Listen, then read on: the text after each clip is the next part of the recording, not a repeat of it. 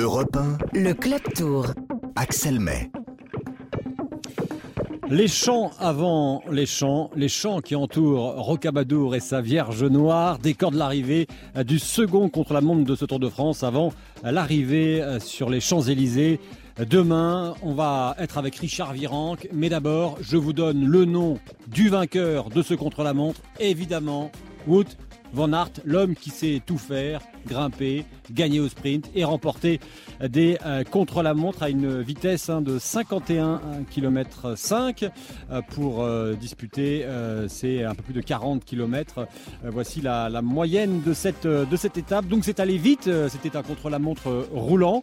et je vous propose, avant d'en parler avec notre consultant Richard Virenque, eh bien d'entendre ce qu'ont fait certains coureurs, notamment David Godu. David Godu, il était quatrième avant ce contre-la-montre et il est toujours quatrième ce soir et il est plutôt euh, satisfait de sa place au classement général, euh, sachant que devant c'est allé très vite. Il a même eu peur à un moment de se faire rattraper euh, par l'actuel et deuxième du tour du classement général, Jonas Vingegaard. Je propose d'écouter David Godu. Ouais, ouais, ça y est, c'est bon. À la fin, j'ai eu un peu peur parce que j'ai mal compris mon entraîneur qui me disait à 600 mètres, t'as 25 secondes pour finir, alors que c'était 25 secondes de retard sur le bassin. Donc, donc non, c'était un beau chrono. Bon, je m'attendais à me faire rattraper par, par Guérin, voire par Pogacar. Finalement, Pogacar m'a pas rattrapé. C'est déjà un bon point, mais bon, il, franchement, il est quand même temps que le tour se termine parce que j'étais quand même fatigué aujourd'hui. mais je suis quand même assez fier de, de finir quatrième du Tour de France. Oui, demain, parce qu'il faut encore aller jusque sur les, Champs-Élysées. Euh, donc, quand on regarde dans le détail, j'étais un petit peu euh, gourmand. C'était en fait 50, euh, 50 quasiment 50,1, euh, quasiment 51, on va y arriver, quasiment 51 km/h non pas 51,5.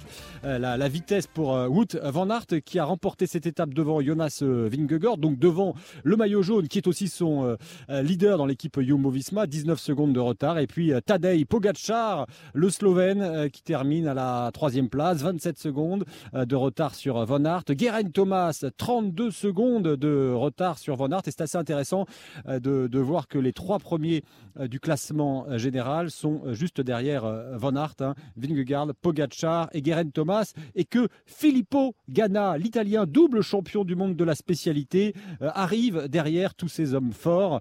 le premier français, c'est, ça doit être, bah, je ne trouve même plus le premier français, David Godu, a terminé 26e. Benjamin Thomas, voilà, quasi, qui a dû terminer dans les meilleurs français. Il est 24e, Benjamin Thomas. Et euh, avant d'entendre Romain Bardet, euh, qui a fait aussi un très bon chrono, on va écouter Benjamin Thomas. Ouais, je, je, suis satisfait, c'était un chrono dur, hein, j'ai tout donné. J'ai pas eu de chance, j'ai perdu mon bidon au bout de 2 km et pff, dans les 20 derniers kilomètres, j'avais une soif terrible. Et c'était voilà, quand même un beau chrono, un parcours euh, super dur parce que les routes rendent vraiment pas. Il y a un léger vent de face tout le parcours. Et voilà, je suis satisfait. Je pense que voilà, je suis à ma place. Je crois à deux minutes et quelques de, Ghana. C'est pas trop mal et je finissais le tour un peu fatigué. Aujourd'hui, je finis sur une bonne note. Ouais, content que ça se termine. C'était vraiment un tour épuisant.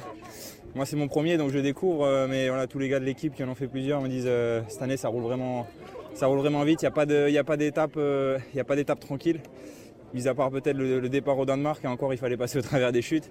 Mais c'était un Tour de France épuisant et euh, je ne l'ai pas vu passer. Voilà, je vous confirme, Benjamin Thomas de l'équipe Cofidis au micro euh, européen de Martalange euh, qui termine à 3 minutes 03 de Van Aert et qui est le meilleur français à la 24e position juste devant Romain Bardet. Et puis juste après, on a David Godu. Donc là aussi, c'est intéressant de voir que Bardet et Godu, euh, qui sont euh, tous les deux dans le top 10 du classement général, euh, ont fait un contre-la-montre tout à fait correct. eh bien, Romain Bardet, il va même gagner, figurez-vous, une place au classement général. Il est ce soir septième du classement général. Romain Bardet, on l'écoute. J'avais pas de stress avec le classement général, donc je me suis fait plaisir. C'était quand même un chrono où ça roulait, où ça roulait vite. Donc c'était très plaisant à rouler. Même si voilà, j'ai plus rien à jouer au général, que je finisse 6ème, 10ème ou 15ème, on s'en fiche un peu. Mais euh, voilà, j'ai eu des hauts et des bas sur cette troisième semaine et c'était important de faire un exercice complet sur un grand tour. Je vais un peu avant de partir, j'espérais faire autour de 52 minutes. Je dit donc là 51, c'est bien. Voilà, c'est bien, on peut le comprendre quand même. Romain Bardet, lui qui était sur le Tour d'Italie, qui était bien parti sur le Tour d'Italie, puis à mi-parcours, il était malade, il a abandonné le Tour d'Italie et il est revenu sur ce Tour de France qu'il ne devait pas faire euh, sous les couleurs de son équipe néerlandaise euh, DSM et il termine septième du classement général. Richard Virenque, bonsoir. Bonsoir, bonsoir à tous. On en parlait hier à Cahors, euh, dans ce même club tour. On disait Wout van Aert, peut-il le faire? Peut-il gagner le contre-la-montre euh, final comme il l'avait fait euh, l'an dernier? Il l'a fait. Et de, quelle manière? Ça vous a impressionné, ça, encore une fois, Richard? Cet homme qui est super. Wout oui, tout à fait. Hein. Il a le, vent en poupe. Toute son équipe a le vent en poupe. Hein. C'était quand même une étape orchestrée hein, par l'équipe Jumbo, parce que je ne sais pas si vous avez vu les images, mais dans les 500 derniers mètres, le maillot jaune a, offert, euh, je dirais, la, la, victoire à Hood Van Aert parce qu'il s'est relevé. Il s'est relevé dans les derniers hectomètres parce qu'il était en avance sur, sur le chrono et il a voulu lui offrir. Euh, c'est beau le cyclisme, hein, il a voulu lui offrir. Mais, mais, Richard, il a pris aussi, hein, Jonas Vingegaard, il a pris tous les risques parce qu'on l'a vu à un moment, il a failli tomber quand même. Donc est-ce qu'il a vraiment voulu, à votre avis, offrir la victoire ou il s'est un peu fait peur? Alors, il a, il a pris tous les risques, il s'est fait peur, mais quand il est arrivé dans le dernier kilomètre, il était euh, au-dessus euh, de Wood Van Aert au niveau du temps.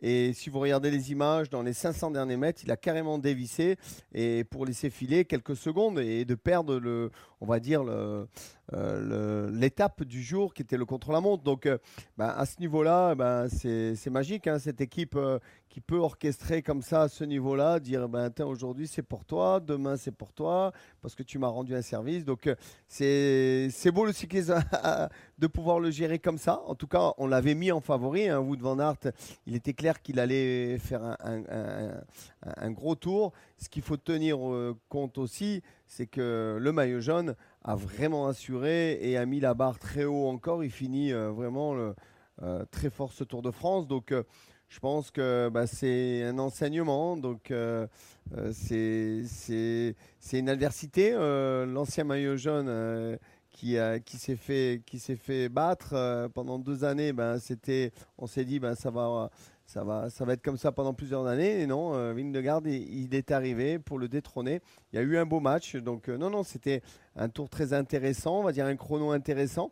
Les Français, ben, David Godu ben, ça confirme un peu son excellent tour. Euh, finir quatrième d'un Tour de France, ben, c'est génial à son âge. Ça va lui donner envie euh, ben, d'aller chercher un podium maintenant. Donc je pense qu'il va travailler et l'objectif des années prochaines, c'est de monter sur le podium. Hein. Tout est possible. Hein. Il, a, il a tout pour lui. Et, voilà, donc comme on a parlé aussi de, Romain Bardet, ben, il finit son tour euh, septième, et ben c'est pas si mauvais que ça. Hein. Je crois qu'au départ du tour, on lui aurait dit qu'il aurait fait septième, il aurait signé. Euh, bon, c'est clair que les victoires françaises, heureusement que le Varois Christophe Laporte nous en a claqué une parce qu'on été dans la, l'attente de, cette victoire. Donc, bah, ce chrono a été conforme un peu à ce qu'on attendait vraiment hier quand on s'est parlé dans l'émission. Oui, ouais, exactement. Comme quoi, euh, euh, on arrive parfois à deviner, mais c'est quand même facile quand c'est Wood Van Aert à deviner ce qu'il est capable de faire. Et, peut-être que demain, il refera la même chose, comme il l'avait fait l'année dernière. Il avait fait l'année dernière le doublé euh, avant dernière étape qui était le contre-la-montre et le sprint final sur les champs. Est-ce qu'il refera ça demain Réponse aux alentours de 19h30, hein, parce que ça arrivera assez tard. Et d'ailleurs, il a été désigné un super combatif à l'unanimité du jury de ce Tour de France 2022. pour en terminer avant le classement général et avant de se projeter sur le table de demain.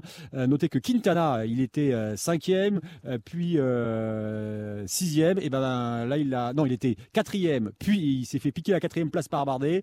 il était donc cinquième ce matin. Et là, Alexander Vlasov lui a fait un très bon chrono. Il lui est passé devant. Donc Quintana est sixième du classement général intercalé entre Vlasov et Bardet. Demain, euh, c'est la traditionnelle euh, arrivée au sprint sur les, Champs-Élysées. et on est pour en parler parce que figurez-vous, Richard, vous savez, demain, évidemment, ça arrive sur les champs, mais ça part de la Paris, de la, Paris, la défense Arena, la U Arena, comme elle fut un temps baptisée, située à Nanterre, fief des rugbymen du Racing 92. et on est avec sa vice-présidente, Bathilde Lorenzetti. Bonsoir. On va être dans un instant euh, avec euh, Bathilde Lorenzetti. Euh, Richard Virenque, ça, ça, vous, ça vous fait quoi de se dire que le, Tour, ils essaient de trouver des lieux un peu emblématiques, de le faire partir de cette arena de, Nanterre, de cette Paris La Défense Arena? Bah, Je crois que c'est une bonne chose hein, de, de faire mettre un peu le, on va dire le projecteur sur des endroits qui méritent de l'être dans dans d'autres sports. Là, on parle du rugby. Quelque part, le rugby et le vélo, il y a à part, euh, je pense que c'est le même esprit, hein, le, même euh, conviction euh, pour le sport.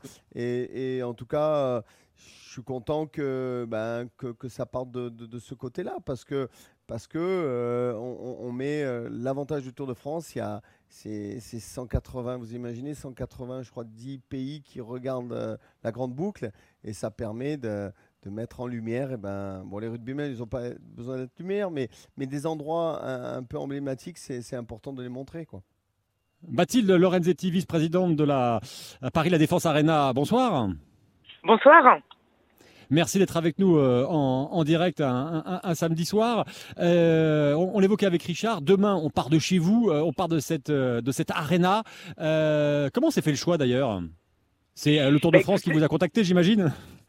Euh, non, non, en fait, ça a été euh, une idée qui est venue en interne. Euh, et puis, c'est vrai qu'on se connaissait déjà par ailleurs. On avait des équipes communes. Donc voilà, on s'est rencontrés il y, a, il y a quelques temps. On a autour d'un bon déjeuner très convivial. Vous parliez de rugby, donc vous savez, nous on a une équipe de rugby et c'est vrai que voilà, dans cette ambiance conviviale et sympathique, on a trouvé que c'était une bonne idée de d'allier un peu nos forces et notre originalité pour pour faire le départ du tour à Paris La Défense Arena avec un, départ. Alors c'est ce qu'on appelle le départ fictif, euh, puisqu'ensuite il y a le, vrai départ euh, où, ils partent. Euh, alors la dernière étape c'est un peu moins vrai, mais souvent ils partent très rapidement. Donc pour que les, les villes d'accueil profitent un peu et que les spectateurs profitent un peu du peloton, on les fait partir dans ce qu'on appelle le départ fictif pendant quelques kilomètres. Donc vous ils vont partir de là et il y a toute une série d'animations que vous avez prévues et vous attendez beaucoup beaucoup de monde. Absolument, puisque là on a une capacité dans le dans l'enceinte de 15 000 personnes. évidemment de L'accès euh, à l'enceinte est totalement gratuit après une inscription sur notre site internet.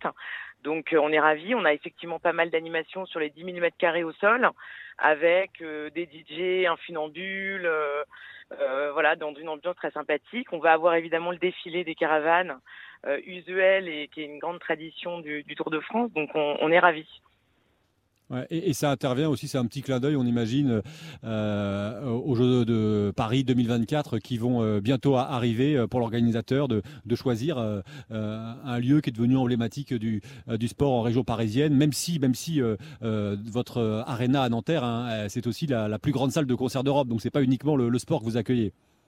Absolument, on est une salle assez hybride et complètement polymorphe. On a effectivement une partie concert, on a le rugby avec le Racing 92 à domicile, mais effectivement, on a fait de la boxe, euh, MMA, euh, basketball, euh, et effectivement, pendant les Jeux Olympiques, nous allons accueillir la natation. Ben écoutez, merci, merci de nous avoir répondu euh, en direct, euh, Bathilde Lorenzetti, euh, vice-présidente de cette Paris La Défense Arena, et profitez bien du, monde qui viendra demain. Avant de retrouver, bah oui, on peut parler de d'héroïne, vous allez comprendre pourquoi.